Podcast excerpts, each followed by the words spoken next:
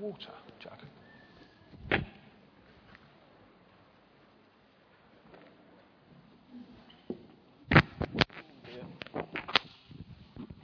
Sorry about that. Thanks. John chapter 4.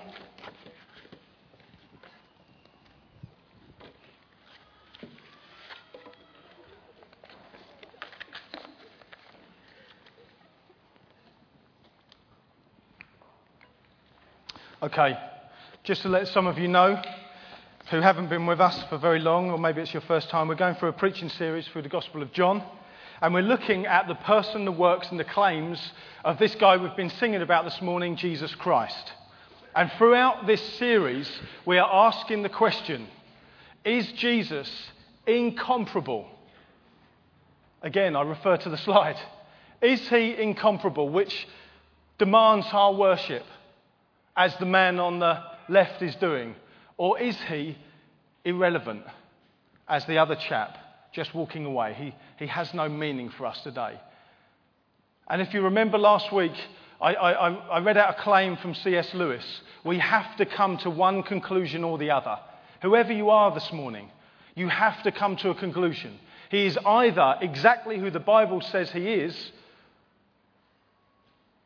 or he is completely irrelevant there is no middle ground. He doesn't give us any wriggle room. He isn't a good moral teacher. He isn't just a spiritual guru. He is either God or nothing, or a man. That's where we've got to get to. So, the whole series, the point of the series is to, is to push us back into worship, whether you know him or not, is to force our faces towards him. Last Sunday, we were in chapter 3 and we looked at a conversation, if you remember, between Jesus and a man called Nicodemus.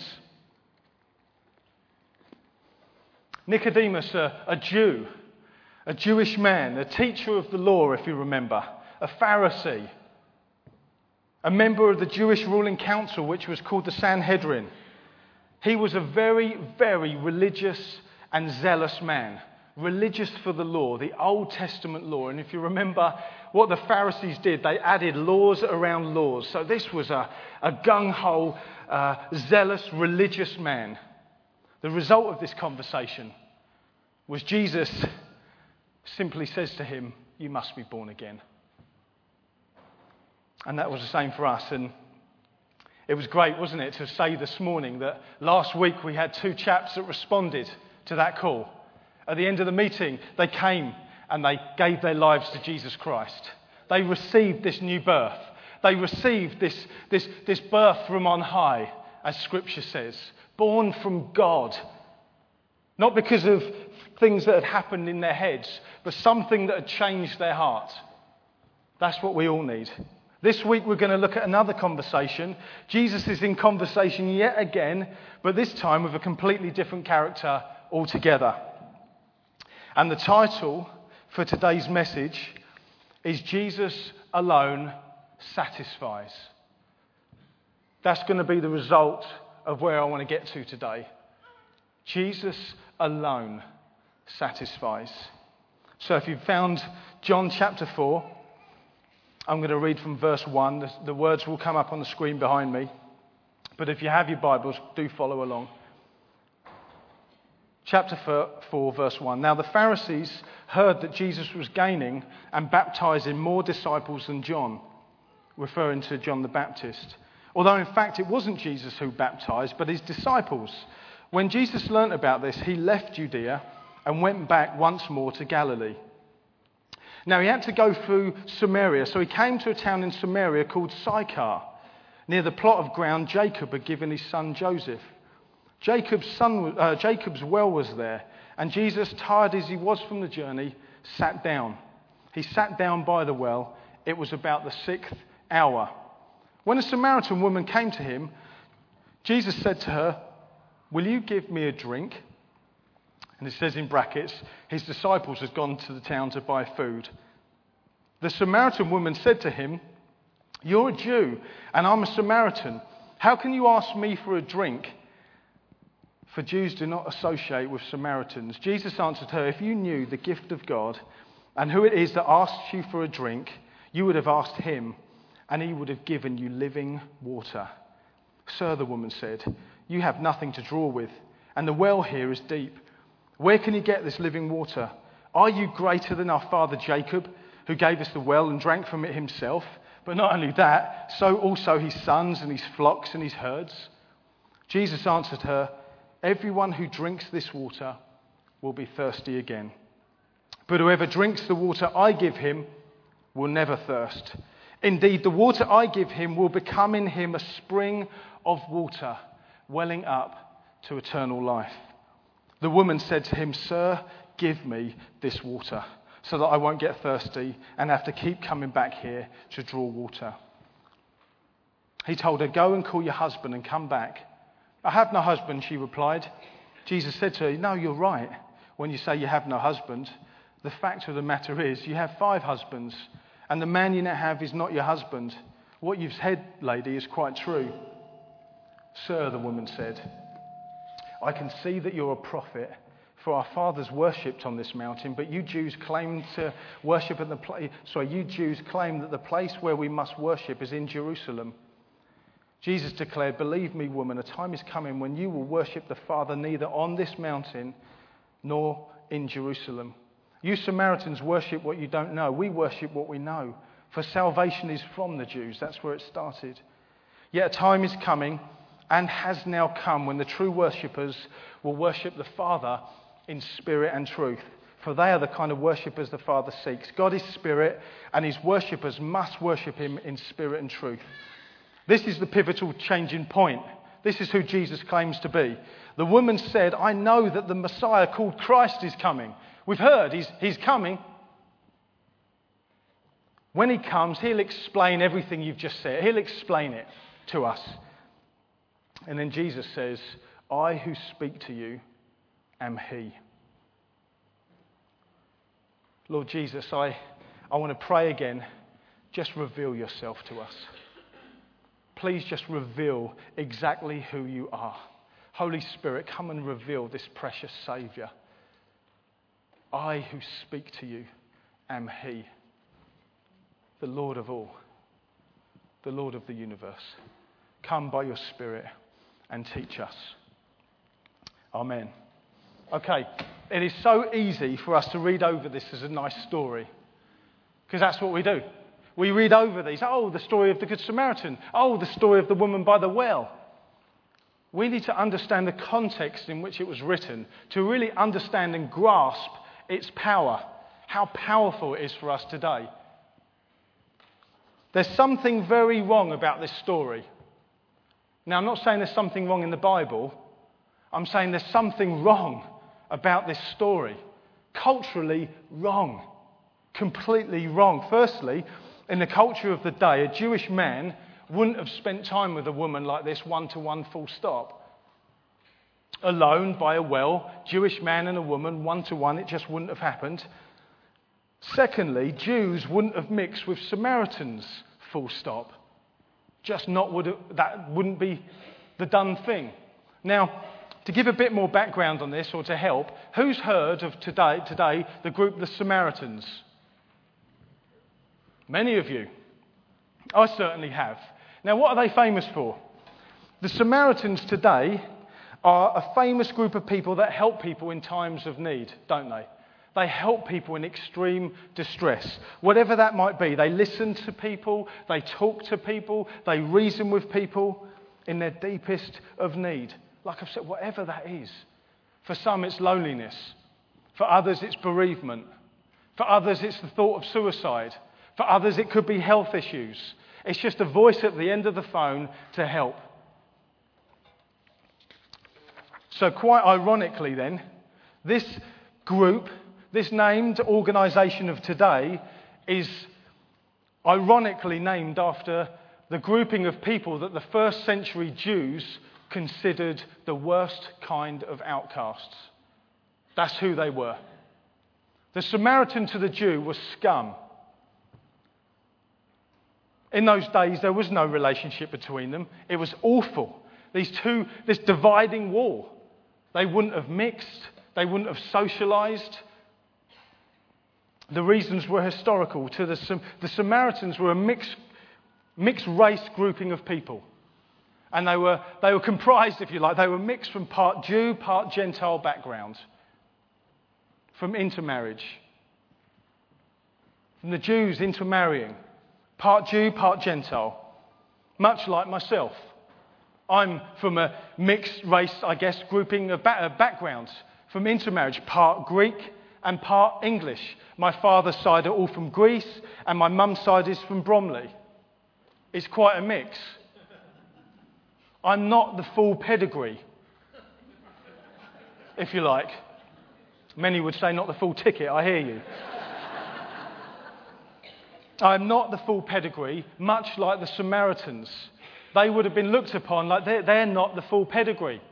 They're not the authentic people of God. They're, they're, they're Samaritans. They're a mixed race grouping of people. They're unclean.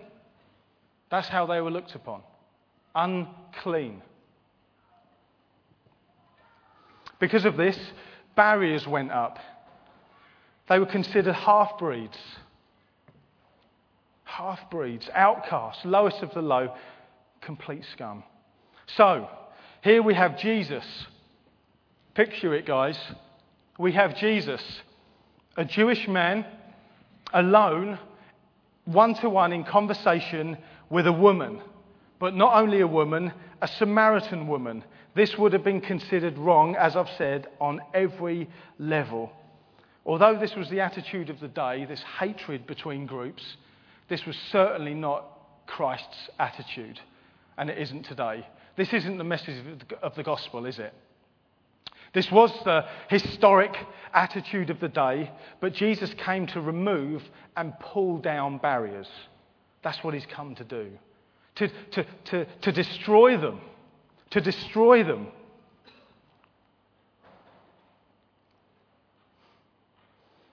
As a Jew, Jesus does something. He shows us something by modeling love and honor towards Samaritans. I want to give you just a couple of very quick examples. In Luke's Gospel, Luke chapter 9, and from verse 51 onwards, we see Jesus sending his disciples into a Samaritan village. But the Samaritans persecute them and push them back out. So I think it's James and John. What they do is they say, Lord, should we call down fire from heaven and destroy them? And he says, No. He, he says, Jesus rebukes them, he tells them off. He says, Don't be so silly. No.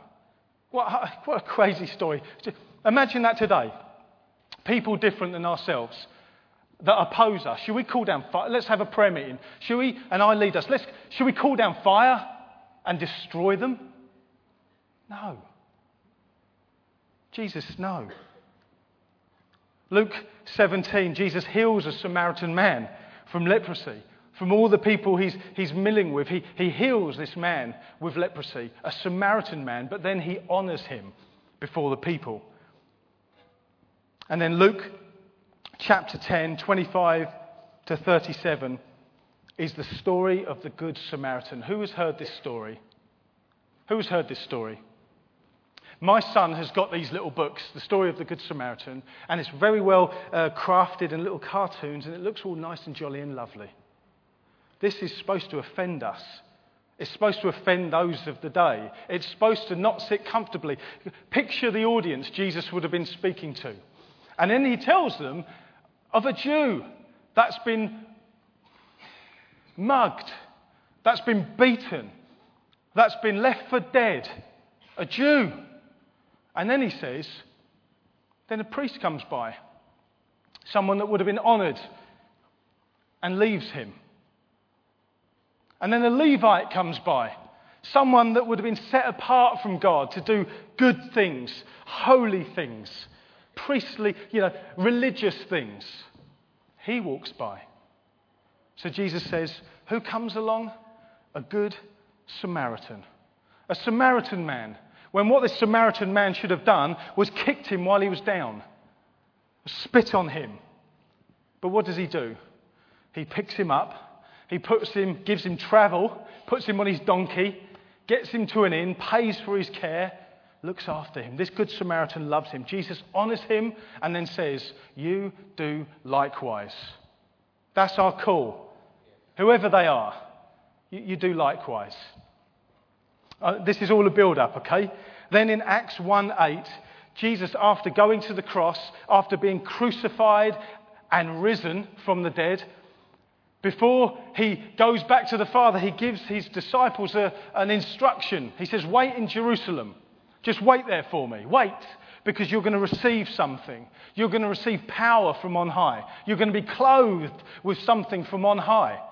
They were terrified. Their Saviour, their Messiah, this Messiah that the woman's saying, the Messiah is coming, they believed him to be the Messiah. He's killed. And they scatter. Then he gathers them back and says, I'm here again. I've risen. Now wait to receive power. And then in Acts, he says, You'll receive power to go and do likewise when the Holy Spirit comes on you, and you'll be my witnesses. You'll be able to go and do likewise. You'll be my representatives. You'll be my ambassadors. You'll, you'll have my heart and spirit. You'll have my attitudes. And I want you to carry them into all of Jerusalem, to, to all of our known people, to, to Judea, to the surrounding areas. Where else? Samaria. To Samaria and to the ends of the earth. The good news, the saving work of Jesus Christ is for everyone. It's for everyone Jew, Samaritan, Greek, African, Indian, German, Belgian, Italian, Russian, Iranian, everyone. Everyone. I love what it says in Galatians chapter 4. There is neither Jew nor Greek slave nor free, male nor female, for you are all one in Christ Jesus. It's an amazing verse.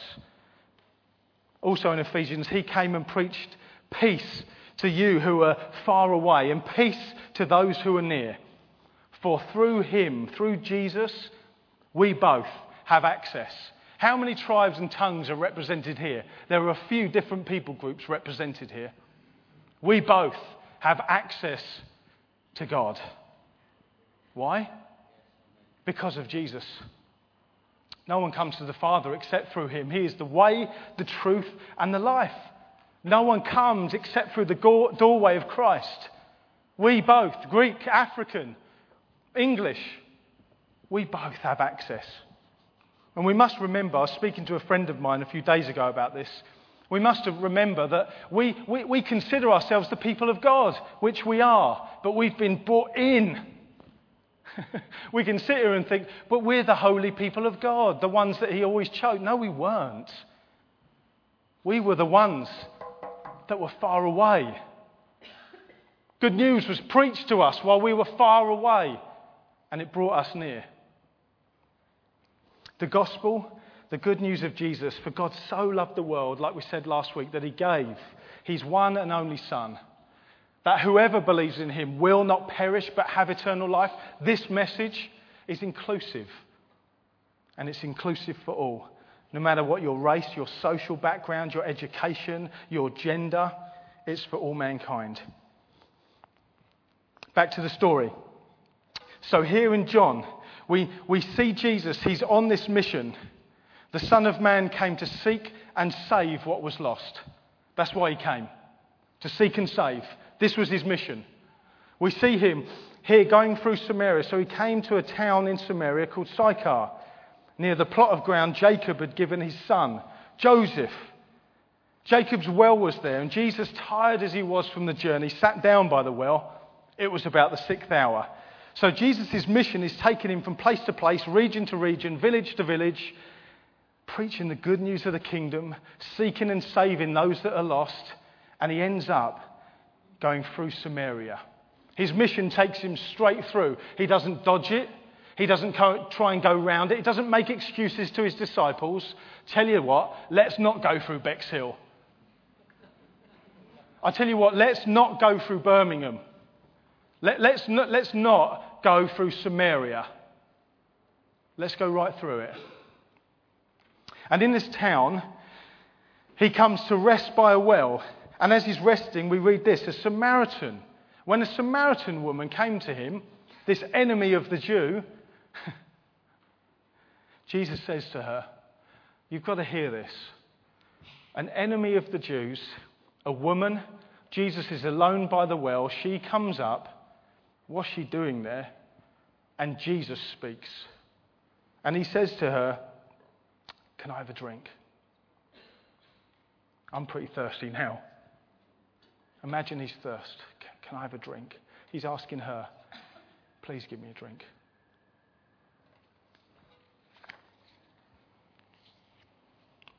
As I've said, this is bonkers at every level. The woman would have thought, You have lost your marbles. What are you doing? We shouldn't be talking. We shouldn't be engaging in this kind of attitude and this kind of conversation. Sorry, this isn't what we do. This isn't what we do.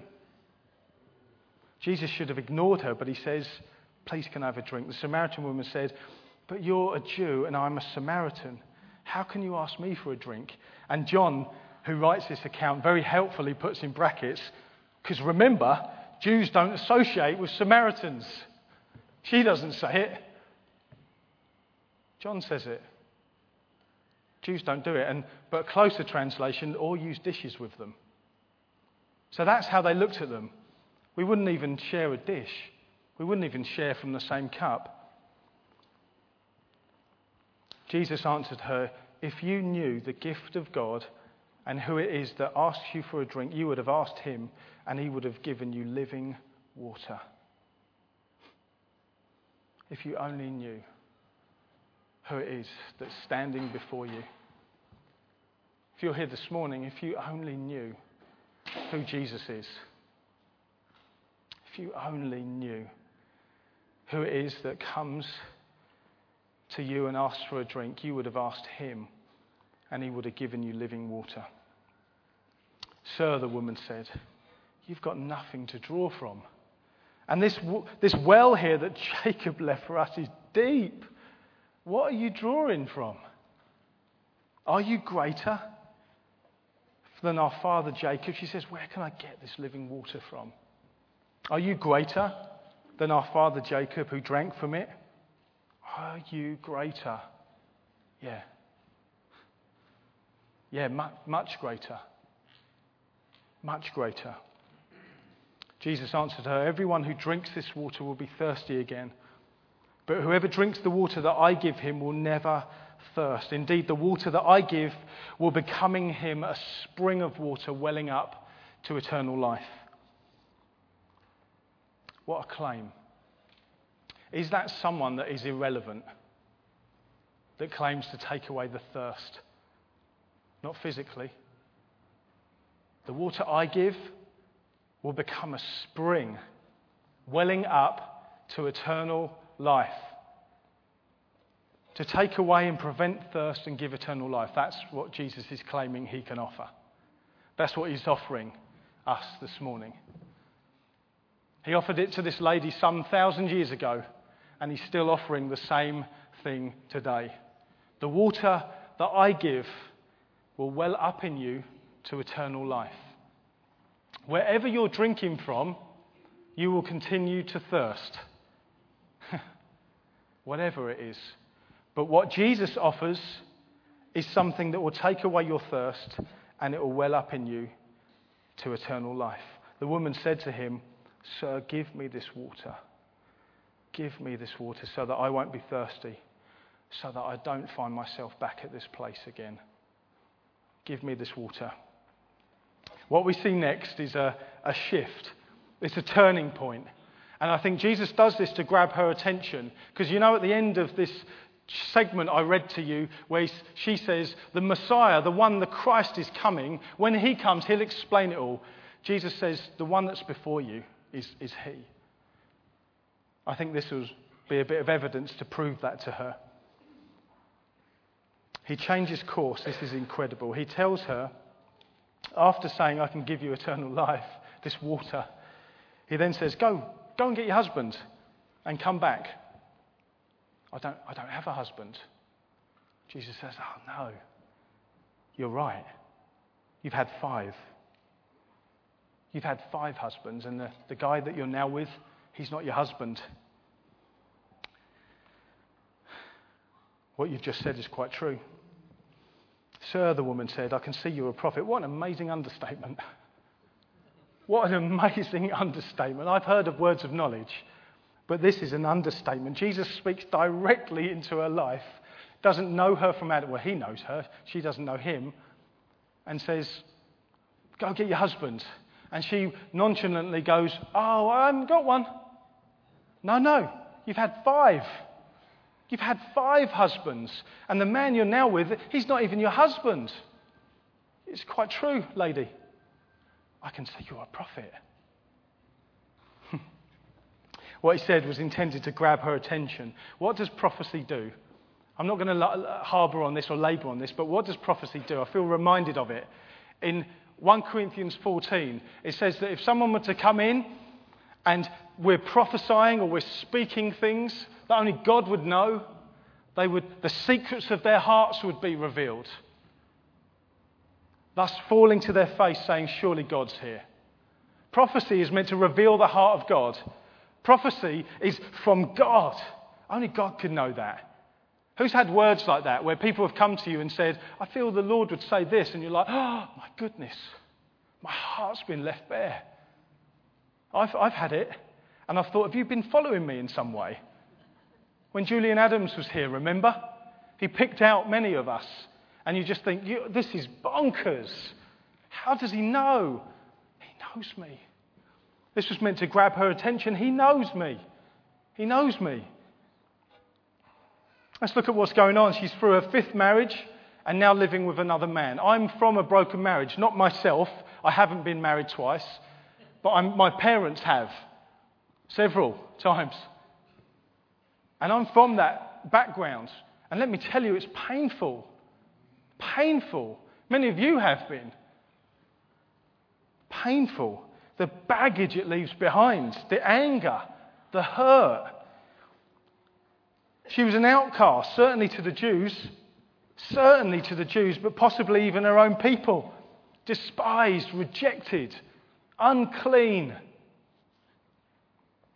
She most probably had um, identity issues, crisis, whatever we want to call them. Insecurity issues, acceptance issues, self worth due to the many relationships. I've been in few relationships, and I remember before coming to Christ, I was looking all over the place, just like me. Self worth issues. She came to the well at the sixth hour. This means at the hottest part of the day. No one would have been there. No one should have been there. It was the hottest part of the day. People scuttle indoors.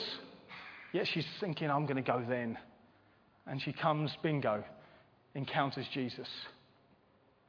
Why was she there at that time? Probably because of the shame of it. I don't want people to see me. I suggest to you that this woman is completely broken inside, like many. She's thirsty, not of a physical thirst, she's empty within. But Jesus does what Jesus does best. He engages people in earthly conversations that's simple. We make it difficult.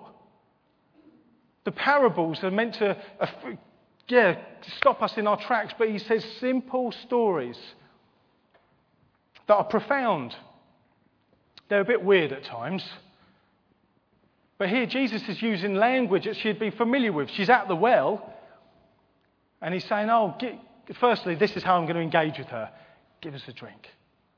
And then he's talking about water, and then he talks, he's speaking into a thirst that she has within. It's not a physical thirst, it's very important that we quench our physical thirst or else we'll die. But we'll spiritually die if we do not quench our physical, our spiritual thirst. Jesus is speaking into her life. He knows exactly where she's at. He knows her inside out. What she needs more than anything is Him, is Jesus. Verse 10 says, If only you knew the gift of God and who it is that stands before you. I'm adding that bit. If only you knew the gift of God and who it is that asks you for this drink, you would have asked me, and I would have given you living water. If only you knew. If only you knew what was offered to you. I knew you'd be here at the sixth hour. Jesus would say that to you. I knew you'd be here today. I know your thirsts within. I know your lacks. I know your hurts, your pains. If only you knew what I can give you. You'd ask me, and I'll give you something that's alive, something that's living, something that's bubbling over that will lead you into eternal life. If only you knew. Everyone who drinks this water will be thirsty again. You imagine her trying to get some water, and he's just like, You can keep drinking, but you're going to thirst again. It's not going to fill that void that those men have tried to fill. It's not going to fill that hurt, that pain. It's not going to fill that shame. It's not going to st- stop you from what the Jews talk how they talk about the Samaritans, all, the, all this confusion and hurt. You're going to keep thirsting, woman.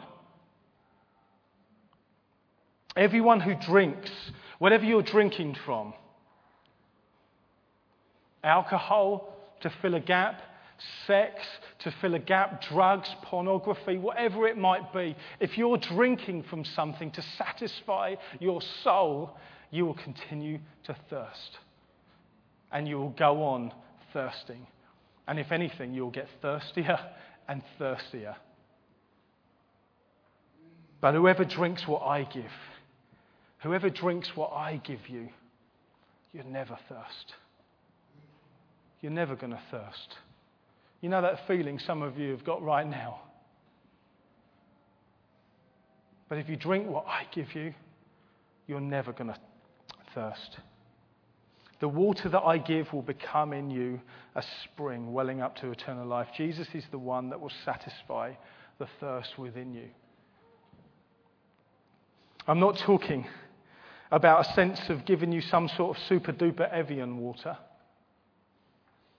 It's quite expensive now. Some form of miracle spring water. It makes, made me want to push my TV off the stand when I watched something on the God channel a few years ago. Be careful what you watch. This guy saying if you phone in, you can receive miracle spring water. Jesus isn't offering some form of miracle spring water? Well, I guess he is in some way. But it's not physical matter, you know? I give you living waters, pure, perfect, life giving water.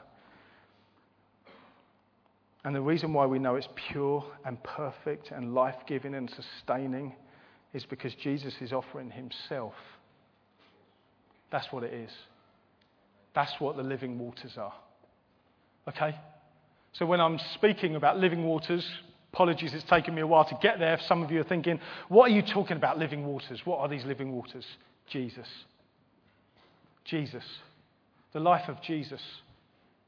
Living pure waters. That's what the living waters are the life of God, His life his presence, His power that will reside in you, that will flow from within you, and that will sustain you and will satisfy you. His life. A continual supply, a continual river, if you like. The, I love the word living because it talks about running, a continual running water. Going, source after source, a continual river flowing Jesus says, I'll never leave you, nor will I forsake you. So once He's inside you, once he, you have been brought into new life, once He comes and dwells in you, He'll never leave you. These waters you can draw on as a continual source for your fulfillment and satisfaction, not just for the now. We need it for the now, but it's a, it's a forever satisfaction. And I know what it's like, Christian. We get dry, we get wounded, we get barren, that's because we wander away from the waters. I do it. We all do it. Jesus says, Come back to the waters. Come back to the waters because you'll find refreshment for your soul. It's because it's God within a person, because it's Jesus' life within. That's why we get satisfaction for our longings and cravings, the spiritual hunger that this lady would be uh, experiencing, this thirst within, Jesus is saying, Ask me and you'll receive. The thirst for meaning and purpose, identity, security, acceptance, fulfillment, satisfaction, peace, joy, love, We all need that. Yet we look all over the place for it. And Jesus says, I will give it to you. I will fulfill your needs. Jesus satisfies a thirst within. I just want to share a very quick story and then we'll come in to worship. There's not many, there are not many nicer feelings than the quenching of thirst. I see Anne, you're drinking water there. I hope it's water. Uh, it's up to you. Uh, no, no nicer feeling than the quenching of thirst. I hope you agree it's sweet relief, right? that quenching of thirst. Woo! Do you know? That's the same when our spiritual thirst is quenched as well. Ten years ago, my spiritual hunger and thirst was quenched. The void, the emptiness within me has been filled. I used to get drunk a lot, drunk as a skunk. And I remember going to bed many times absolutely blottoed, waking up in the night thinking, something has died in my mouth. I've got to have a drink. I've got to have a drink. And, and what I need is water. What I need is pure, cold, running water. Because that's what will satisfy my soul. Sometimes I'd reach for the cold Coke that was next to my bed. And I'd take a big swig, hoping there still wouldn't be cigarette butts in it. Yeah, pretty gross. And it would be awful, this warm Coke, when all I needed was ice cold sweet relief from just pure water. That's what my body needed. That's what my system needed. I was also like this lady apart from being a lady, I was much like this lady. The obvious ones are the hardest ones to skip over. Apart from being a lady, I was, I was like her in many ways. I'd bounced from relationship to relationship. Before I met Jesus, I, I was looking for acceptance. Like I've said, I just wanted someone to love me. I just wanted someone to say I was all right. I just wanted people to like me, because that's what we all do. I was thirsty within, I was hungry, whether it was relationships, alcohol, drugs, nothing satisfied me. Nothing. I thought they did, but they just run dry again. Until Jesus found me. Many of you know my story, but I felt just to share it very briefly. Like I said, in the, in the gospel, Jesus says, For the reason the Son of Man came was to seek and save those that were lost. What was lost?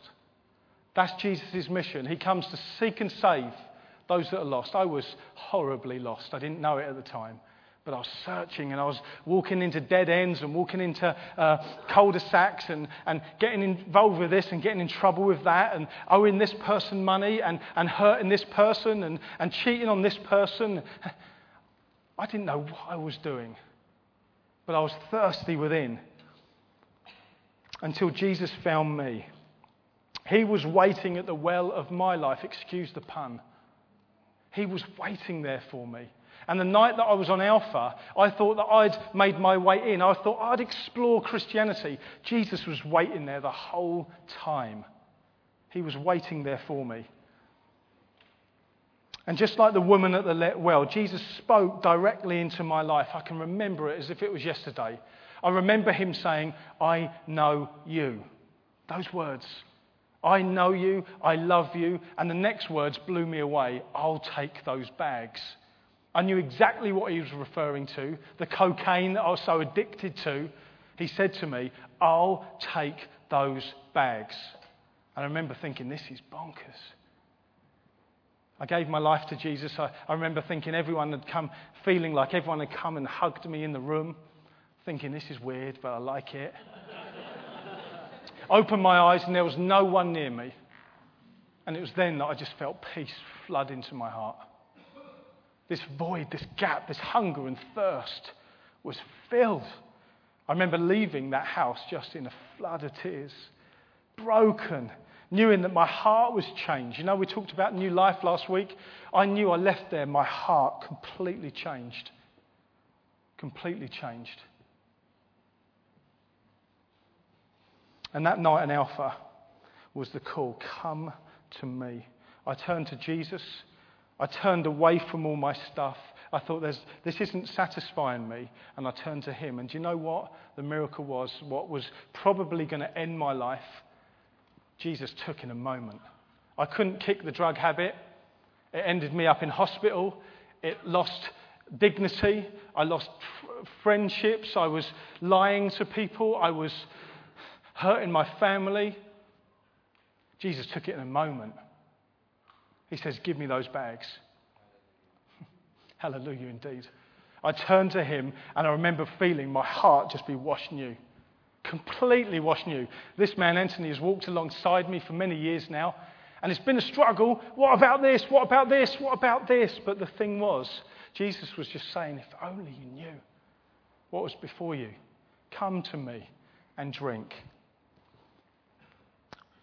Can the band come up? I just want to say a few more things and we're going to sing to close. I'd received something on that night that was completely amazing. Although I said I'm much like the Samaritan woman, I'm, I'm equally nothing like her, as many of us aren't.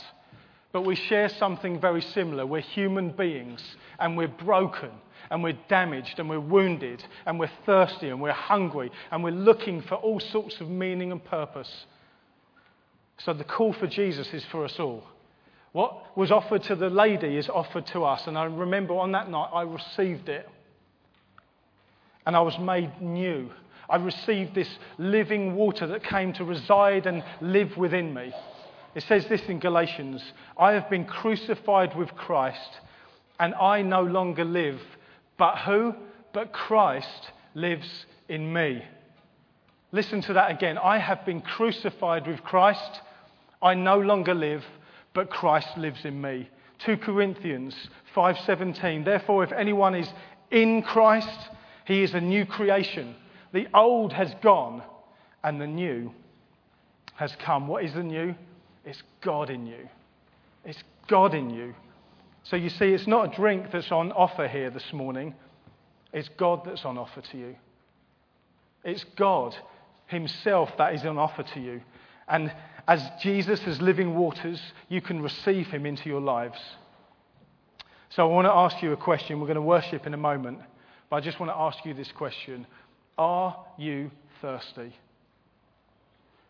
I don't care whether you're a Christian or whether you don't know him, whether you know him or whether you don't know him. Are you thirsty? Because if you're thirsty here this morning, Jesus says, Come to me and drink. It says in John's Gospel, Whoever believes in me, as the scriptures have said, streams of living water will flow from within him. But he says, Come to me and drink. If anyone is thirsty, come to me and drink. So, whoever you are, whatever you've done, wherever you find yourselves, I want to encourage you come to Jesus this morning. We're going to worship, we're going to sing to the Lord and Saviour. And I want to ask you, as you're worshipping today, ask yourself that question Is Jesus then incomparable? What you've heard today, maybe what you've heard last week as well. We're going through a series, so it's about you adding it up, it's about you weighing it all up. Is he the unique Son of God, the Saviour of the universe, or is he just a man? I want you to come to your own decision.